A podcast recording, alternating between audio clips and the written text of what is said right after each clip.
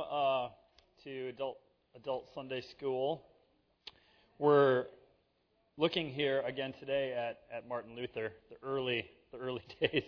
I realize last Sunday we got uh, young Martin born and baptized, and uh, that's as far as we got. But it was it was a good occasion, I think, to try to understand the medieval world into which he was born, a world of of saints uh, and relics he, of course, uh, was named after the saint on whose day he was born.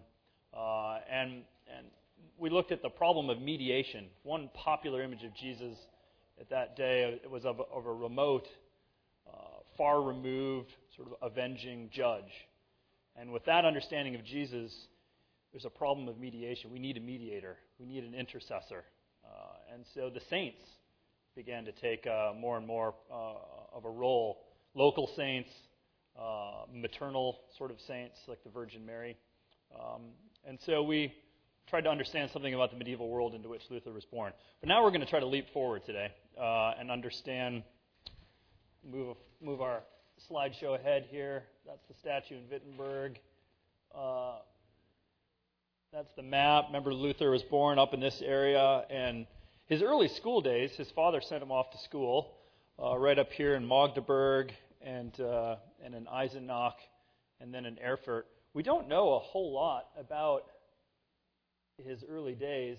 Uh, maybe the two most interesting stories are, are, probably more funny than anything else. Uh, we know that in school in Magdeburg, he was uh, beaten for failing to conjugate a Latin verb. Uh, that's one of the stories he tells us later in life. We know that uh, in Eisenach, at another school, he was uh, a little more pious. He joined the, the church boys choir and, uh, and made a little bit of money uh, on the side singing in choir. And then uh, he shows up here. His father sends him to Erfurt, the, the great German city of Erfurt, a, a city of, I guess, more than average importance. Not the most important city in Germany at the time, but one with an old university, at least 150 years old. And uh, his father enrolls him there in the university to be a, a Bachelor of Arts.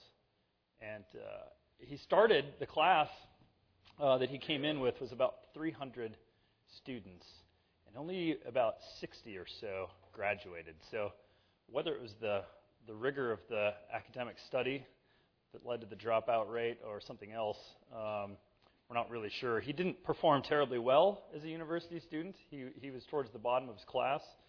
Uh, he seems to have said that uh, the, the dropout rate probably had something to do with with the, the amount of beer that was consumed. Uh, most of the university education was not actually in sort of formal classrooms, but at various taverns around the city.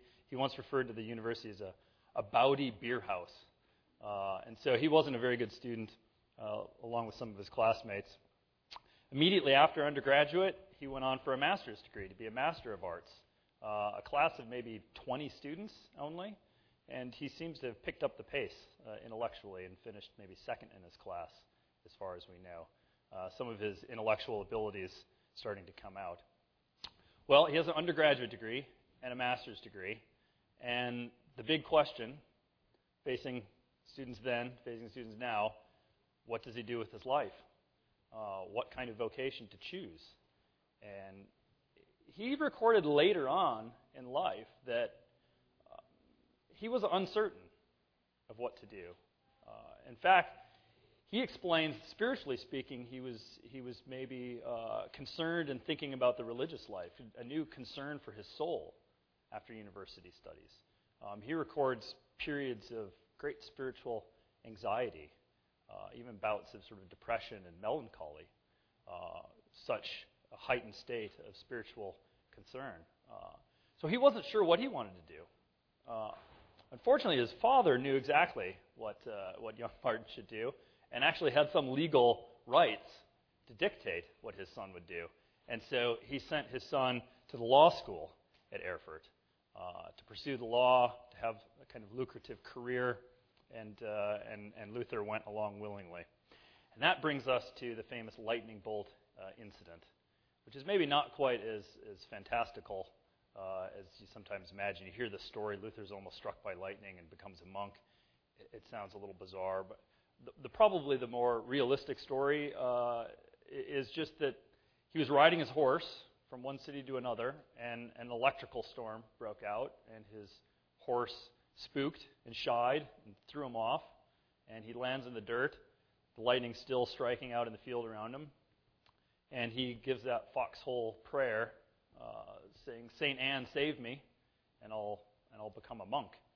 Um, St. Anne was uh, the, the, saint, the patron saint for miners, um, the kinds that dig, not the underage uh, sorts of minors. Uh, and so uh, he makes good on this vow. He's a clever boy. He's learned something uh, in law school about how to deal with his father. He first goes to the Augustinian uh, hermitage in, in Erfurt and asks for admittance. Then, about the next week, he cancels his uh, law school registration, withdraws from school, and then goes to tell his father about the steps he's taken. And his father initially was, was quite angry, uh, even wrote him a letter disowning him. Uh, so, so frustrated was he with his, with his son. Um, but in the end, Luther's father sort of came around, realizes that, that certain vows had been taken, and uh, there was probably not much he could do about it. So Luther goes uh, into the Augustinian monastery in Erfurt, and it's interesting to think about what, what this might have meant beyond just the bare facts uh, of, of being admitted to the monastery. What would have happened is uh, he would have first become a postulant. So he would have been living in the monastery for a week or two, we're not sure how long. He would have kept his city clothes, and the prior, who was in charge of the abbey, would have considered his request. Uh, and they would have sort of observed him for a week or two. Then, uh, after being admitted, he would become a novice uh, and, and go through uh, a novitiate ceremony. Here, Luther would have laid uh, on the chapel floor in front of uh, in front of the cross, in fact, laying prostrate on the floor in the in the shape of a cross, while someone in charge of the monastery would have read the long list of duties and and given a description of what uh, of what life in the monastery would have looked like, begging uh, for food in the streets, uh, as we'll learn a little bit more in, in, a minute about the Augustinian order and the things involved uh, in being a monk. Uh, without food, cold, hours of reading the Bible, prayer, etc. Uh, this would have been described. And after singing some, some songs, Luther would have risen and taken his vows and then been sent to, uh, to a master of novices uh, for a whole year. That's, uh, at this point, he would have, as a novice, shaved his head, the, the, the tonsure that we probably are all familiar with, the bald part of your head, the little fringe of hair got a picture of Luther in a second here. We'll see him in his tonsure. Uh, and he would have put on a, a novitiate's uh, cowl. And, and, an, and a master would have observed him then for a year before officially admitting him as a monk to see whether or not uh, he was cut out for, for life in the monastery. After a year, uh, we know in Luther's case, uh, in 1506, he was admitted and took vows and became a full Augustinian hermit. He would have ex- uh, replace the cowl with, uh, with a black and white uh, habit of an Augustinian monk. we'll talk a little bit next week about the university education that he pursued, studying theology and the Bible after. But at this point, 1506, um, he's a monk. And there is a picture of, of, young, of young Luther. Uh, Luther's choice in monasteries is an interesting one. Erfurt at the time was called Little Rome. Uh, it was a 150 year old university, uh, a city of average importance, but it had uh, 36 churches and 11 different monastic orders already operating in the city. So there's a lot, to, a lot of choice. And he chose the Augustinian order, in part because it was an observant order, meaning it was a reform movement within the Augustinian and monastic world. It was known for its strict adherence to the rules, kind of recovery of earlier monastic practices. And so you get a picture, uh, a painting. This is uh, uh from Lucas Cranach, who is a German Renaissance uh, artist. Actually became good friends with Luther, a kind of co-worker in the Reformation. but he's pretty strict and severe looking. I mean, he looks like he he just finished basic training you know. Um, and and I, I think that's appropriate. It probably is, is a pretty fair and accurate representation uh, of Luther. Becoming a monk was a little like becoming a, a spiritual athlete. Um, monasticism is a kind of spiritual asceticism. I'm not sure if you can see this in the, in the dark. That's not what I wanted to write. Ascesis is the, is the word I'm thinking of, from, of which we get asceticism. That's okay.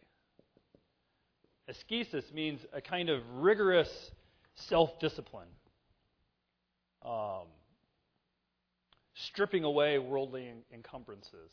Um, it really is a kind of athleticism. And, and so it's appropriate that, that Luther looks mean and fit and trim. Um, I thought we'd talk a little bit about the history of monasticism.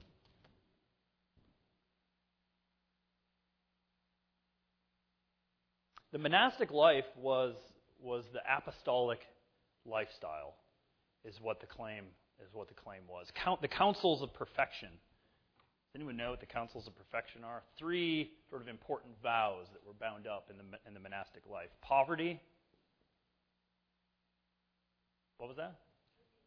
Obedience and celibacy. These are the three counsels of of perfection. Um, now, monastic life doesn't actually go back to the apostles. Um, it arose, as best we can figure, probably sometime in the fourth century, and it's it's an interesting sort of story how how monasticism comes to such prominence. Early on, uh, in the early church, there was a lot of persecution of Christians. And as Christians made their way in the world, one of the great authenticators of Christian faith was martyrdom. Uh, it was sort of the highest honor and calling in the Christian life, was if, as if you would be, be a martyr. Well, as, as Christianity and the empire develop and grow and emerge, uh, first Christianity becomes tolerated, persecution fades, the prospect of martyrdom sort of uh, declines. And then Christianity becomes an established official religion of the empire, the time of Constantine, Theodosius, and others in the, in the late 3rd, early 4th century. Monasticism was a kind of search within Christianity for the most authentic form of Christian life. And at a time when, when martyrdom and persecution was fading and declining, this new emphasis on ascesis, self willed suffering, self incurred uh, uh, stripping away of worldly encumbrances, uh, almost putting yourself into harm's way, uh, physically speaking, uh, to almost kind of model and, and mimic uh, the suffering of persecution and martyrdom that had gone on before. And so, frequently people would choose episodes in, in Jesus' life and, and pursue little episodes um, in order to pursue this rigorous kind of self discipline, uh, especially fleeing out into the desert uh, and in, enduring temptations and trials, spiritual warfare and battle with the devil. Uh, this would be a new way, um, not through suffering and persecution uh, at the hands of others, but in a self-accord way to, to go out into the into the desert and pursue this. So one of the uh, most famous early fourth century monks, another picture of Luther, is St. Anthony of Egypt. His story is, is probably a, a familiar one. He was from a well off family. Uh, his, his family, his father, his parents die, and, and he receives the estate. He has some siblings, and on his way, as the, as the story goes, as the legend goes, on his way to worship, recalls that the, that the early church gave all of their possessions and shared equally with each other. And then he recalls Jesus in, in Matthew 19, uh, his discussion with the rich young ruler, saying, If you would be perfect, sell all of your possessions, give to the poor, and come follow me. And Anthony says, That's it. So he sells the estate, He sort of leaves some money for his, his sister to look after her, and he goes out into the desert uh, to follow Jesus there. Uh, he's out there for for a long time, for some 20 years, um, out in the desert, further and further away from society. Uh, he got to the point towards the end where he was only only having uh, one meal a day, no meat, no wine, uh, one meal a day, uh, bread soaked in water. Um, and after 20 years, he, he returns sort of back into community and he shares what he's learned through uh, his battles with the devil. In fact, this is an interesting painting. This is uh, this is a fourth fourth century painting. Um, it, it's uh, a famous one. Michelangelo uh, painted this. That's Saint. It's called the, the Torment of Saint Anthony. He's out uh, far removed from town doing battle with the devil. Um, a, a famous a famous painting from that time. And he, he returns back into society and he tells people what he's learned uh, about, about doing spiritual battle with the devil. Um, now, we, we might not actually know all that much about St. Anthony if it, if it wasn't for the fact that um, Athanasius, one of the great uh, early church theologians, uh, wrote a biography called The Life of St. Anthony. It went through many, many, many publications and translations and was widely read right up until right up until today. Um,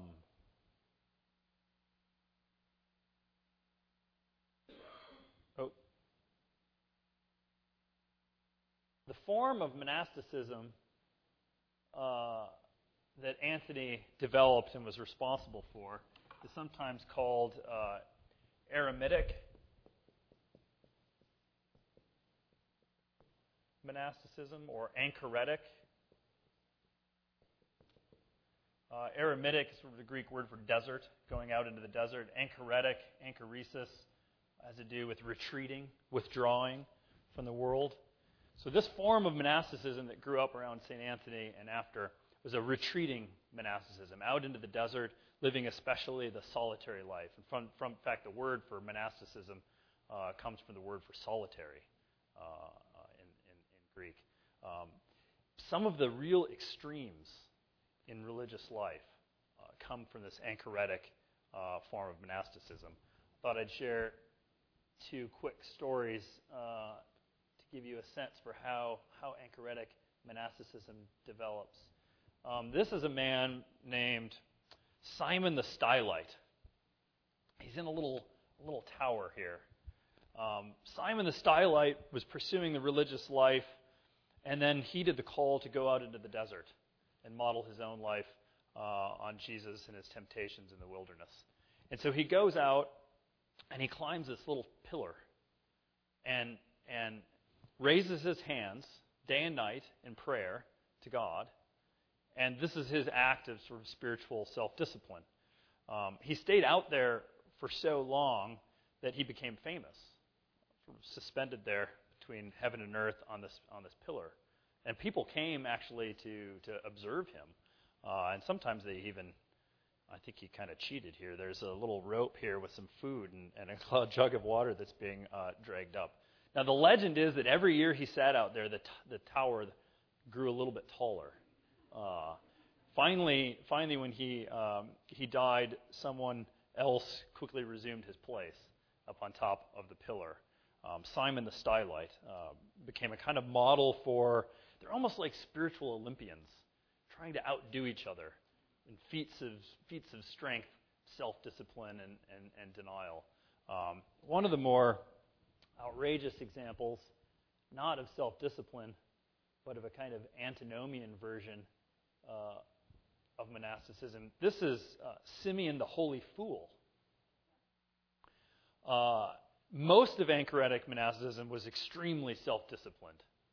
Uh, but there was a kind of peculiar form of, of antinomianism, which uh, makes sense, I think, in a way. Uh, this kind of rigorous, overly literal approach to the law can then sometimes breed a complete neglect of the law. And so, following, claiming to follow, uh, he's to say. Uh, Paul in 1 Corinthians 4, Simeon the holy fool determined, decided to become a fool for Christ's sake, ridiculed and scorned by the world.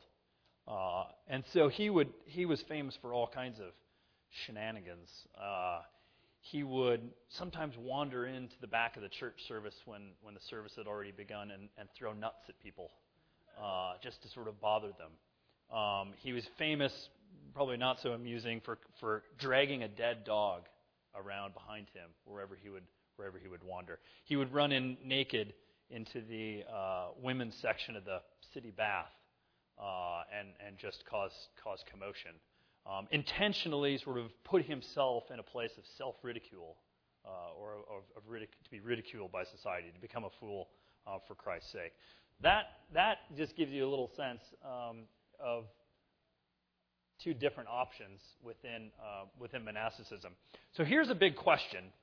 Um, when you're when you're pursuing God, the godless, uh, the, the, the, godly life, when you're pursuing Christ likeness, how do you, as a monk in the desert, maybe on a pillar, get around the fact that there are so many commands to love your neighbor in the Bible?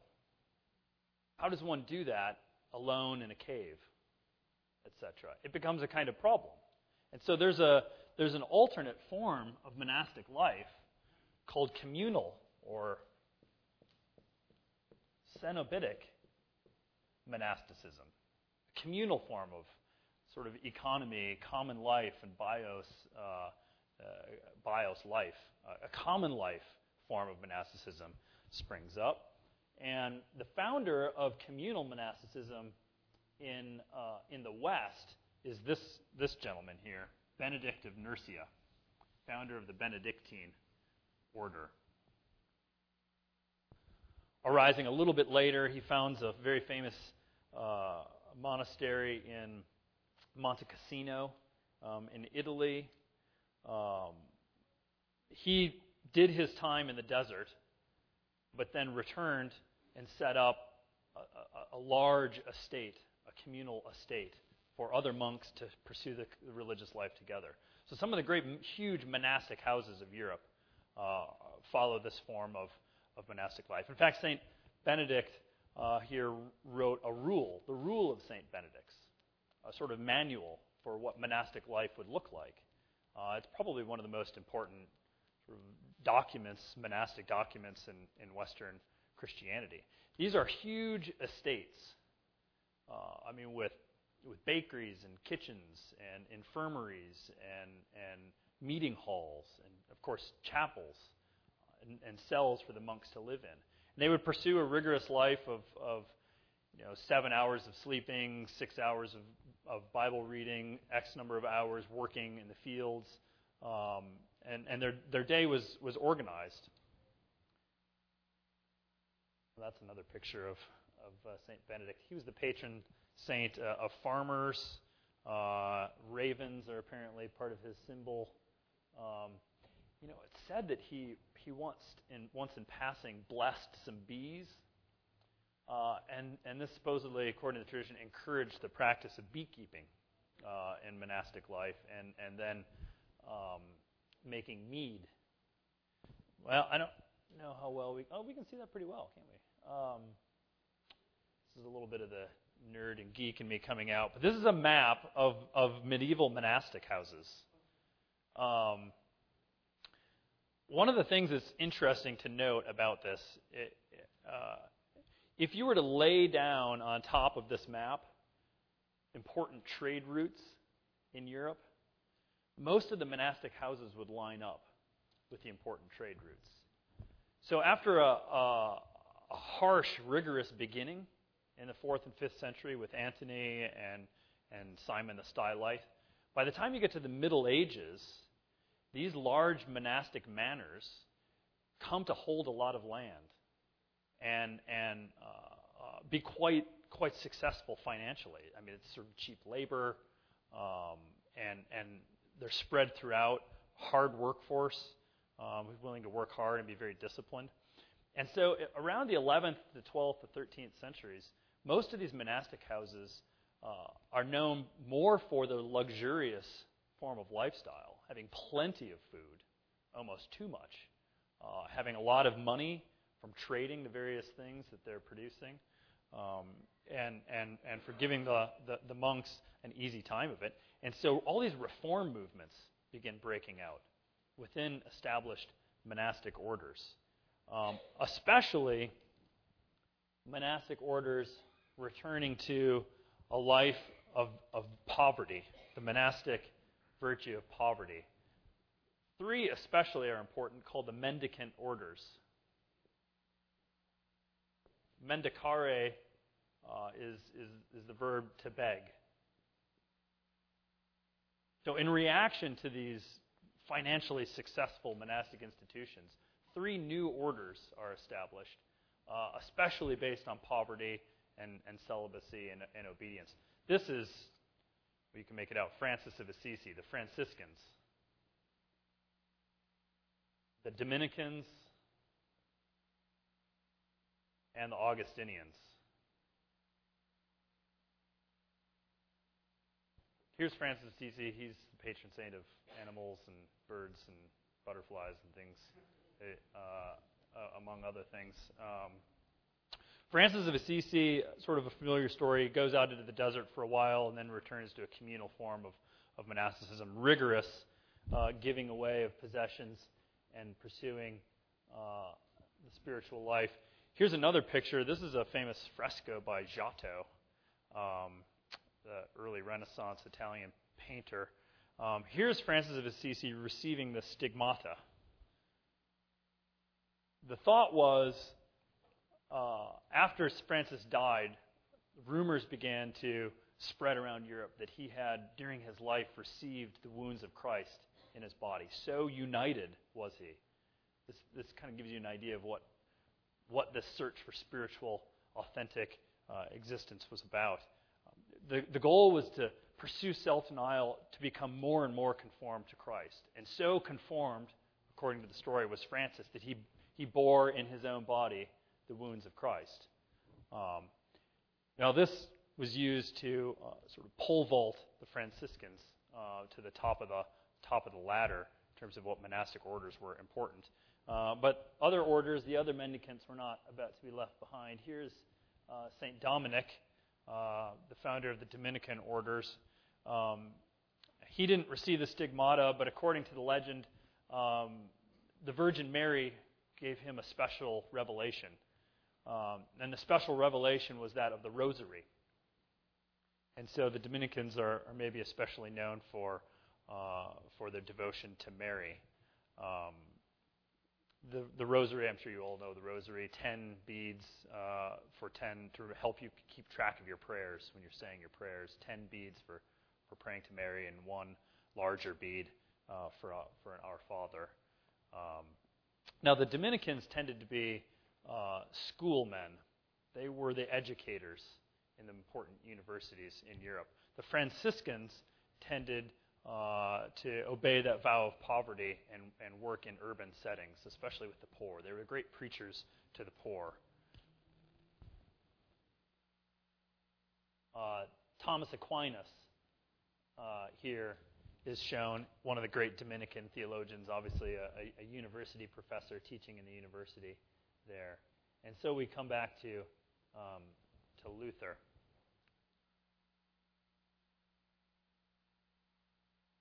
I thought very seriously about um, not talking a whole lot about monasticism. And maybe some of you are wondering why. why did I decide to, to, charge ahead and talk about monasticism today? Uh, the main reason is, is because in Luther's day, monasticism was a well established, thousand year old practice. And sometimes we think of Luther as a sort of rebel who, who doesn't like the church, wants to get rid of church practices, uh, and, and, and start a revolution. Uh, at this point in Luther's life, he's taking the medieval church at its word. If you want to be a spiritual athlete for Christ, if you're concerned about your soul, you go into the into a monastic order. Uh, and, and, and Luther chose, of all the orders on option, there in Erfurt, an observant order, a strict order that took seriously the vows of poverty and celibacy and obedience.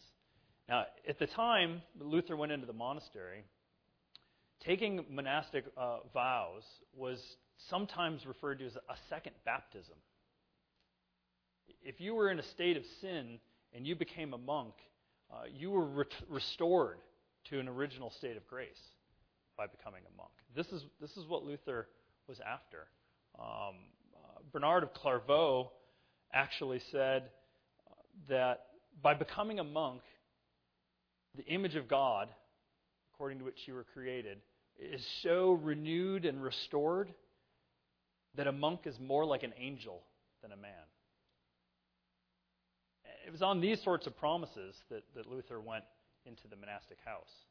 Um, now, we'll, we'll talk a little bit more about his critique of monasticism later, but I'd venture a, a guess that the reform of monasticism had to have been one of the most tangible and radical changes at the time of the Reformation in the spiritual life uh, of towns, villages, and, and people. Certainly doesn't, doesn't maybe rise to the, to the level of importance as, as justification by faith alone or the recovery of Scripture, but this a thousand year old practice was altered r- radically at the time of the Reformation so that the streets in German villages would have looked different. You might see a Lutheran pastor walking in his university robe to his home where he was married and had children. You wouldn't see monks on the street begging or retreating to monastic houses. The, the, the monastic house uh, that Luther took over in Wittenberg, uh, he, when, once he's married, they turn it into an orphanage. And, and uh, it becomes a kind of a traveling house, a house for travelers to, to pass through. It's a pretty radical change um, in, in, uh, in, at the time of the Reformation. Here's a few quotes about, uh, about Luther um, and the seriousness. Oh, that's tiny, isn't it? uh, well, I'll just read them for you. About the seriousness with which he pursued the monastic life. He says, I took the vow not for the sake of my belly, but for the sake of my salvation, and I observed all our statutes very strictly. I chose 21 saints and prayed to three every day when I celebrated Mass. I prayed especially to the Blessed Virgin, who with her womanly heart would compassionately appease her son. So a little bit of that mediation that we saw last time. Uh, and it's there in Luther's own account of, of these early days. I almost fasted myself to death, for again and again I went for three days without taking a drop of water or a morsel of bread. I was very serious about it. Um, that's the, that's the, the path that, uh, that Luther sets out on. The other reason why I wanted to talk a little bit about monasticism is because uh, one of the most uh, important aspects of, of late medieval spiritual life emerges out of, out of monasticism, namely the sacrament of penance. Monks in the monastic house would pursue confession with a spiritual supervisor uh, and then be given acts uh, of penance to perform, little good deeds uh, uh, to help change the spiritual balances, uh, tip things one way or, or another. And out of this monastic practice of, of, of self discipline, some of which were, were quite extreme, um, that's a, an image of, of self flagellation. Uh, out of these sometimes extreme forms of, of penance, the laity eventually came to adopt the sacrament of penance uh, as well. Uh, a monastic practice, in other words, is taken out of the monastery and given to the laity. And it becomes a central feature uh, of, of late medieval spiritual life and one of the first areas of real attack and concern uh, when Luther um, uh, begins to, to read the Bible and think about these things. So next week, we're going to look at, we'll, we'll, move forward even further. We'll look at Luther's um, critique of the sacrament of penance, especially uh, the sale of indulgences, which is an aspect of the sacrament of penance. Uh, and, and we'll move Luther sort of forward into the into the Reformation. Are there any are there any questions about this? Thoughts? Yeah, Mark.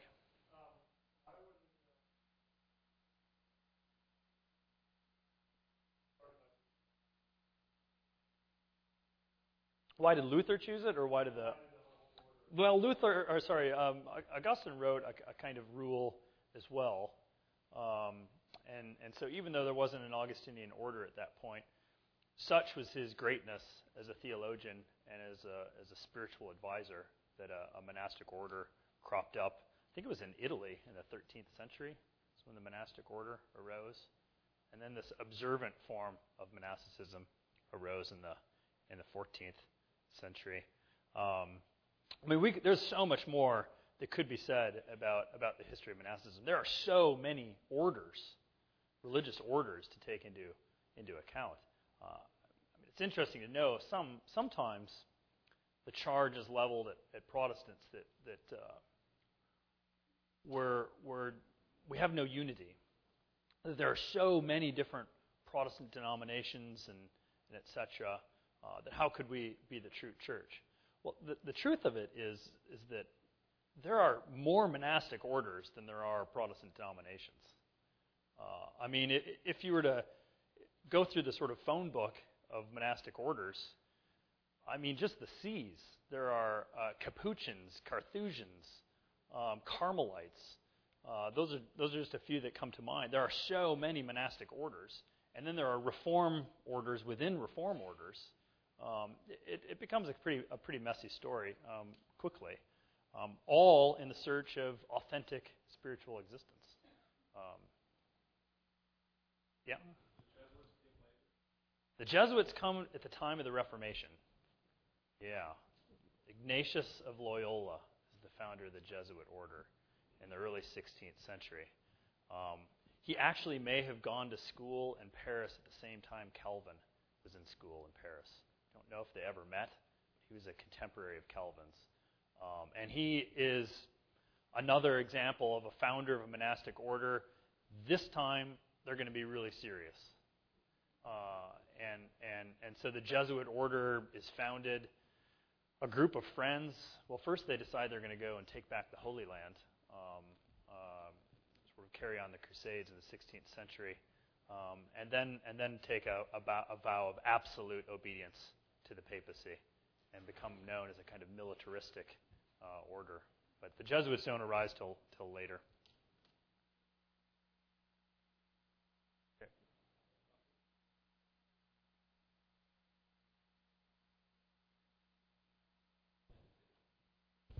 Yeah. Yeah, I mean, other major changes that, that, of course, come about sanctification, the life of sanctification, isn't pursued in seclusion. You don't retreat or withdraw from the world. You, you pursue sanctification in the world. And of course, then, then, then the, the reformers, um, most of them get married. In fact, I have a quote here um, from Charles Hodge about how family life requires incredible amounts of self discipline. Uh, if you're looking for authentic spiritual existence, consider family life. Here's what Charles Hodge says It's in the bosom of the family that there is a constant call for acts of kindness, of self denial, of forbearance, and of love. The family, therefore, is the sphere best adapted for the development of social and Christian virtues. It may be safely said that there is far more moral excellence in true religion to be found in a Christian household than all the desolate homes of priests or in the gloomy cells of monks and nuns.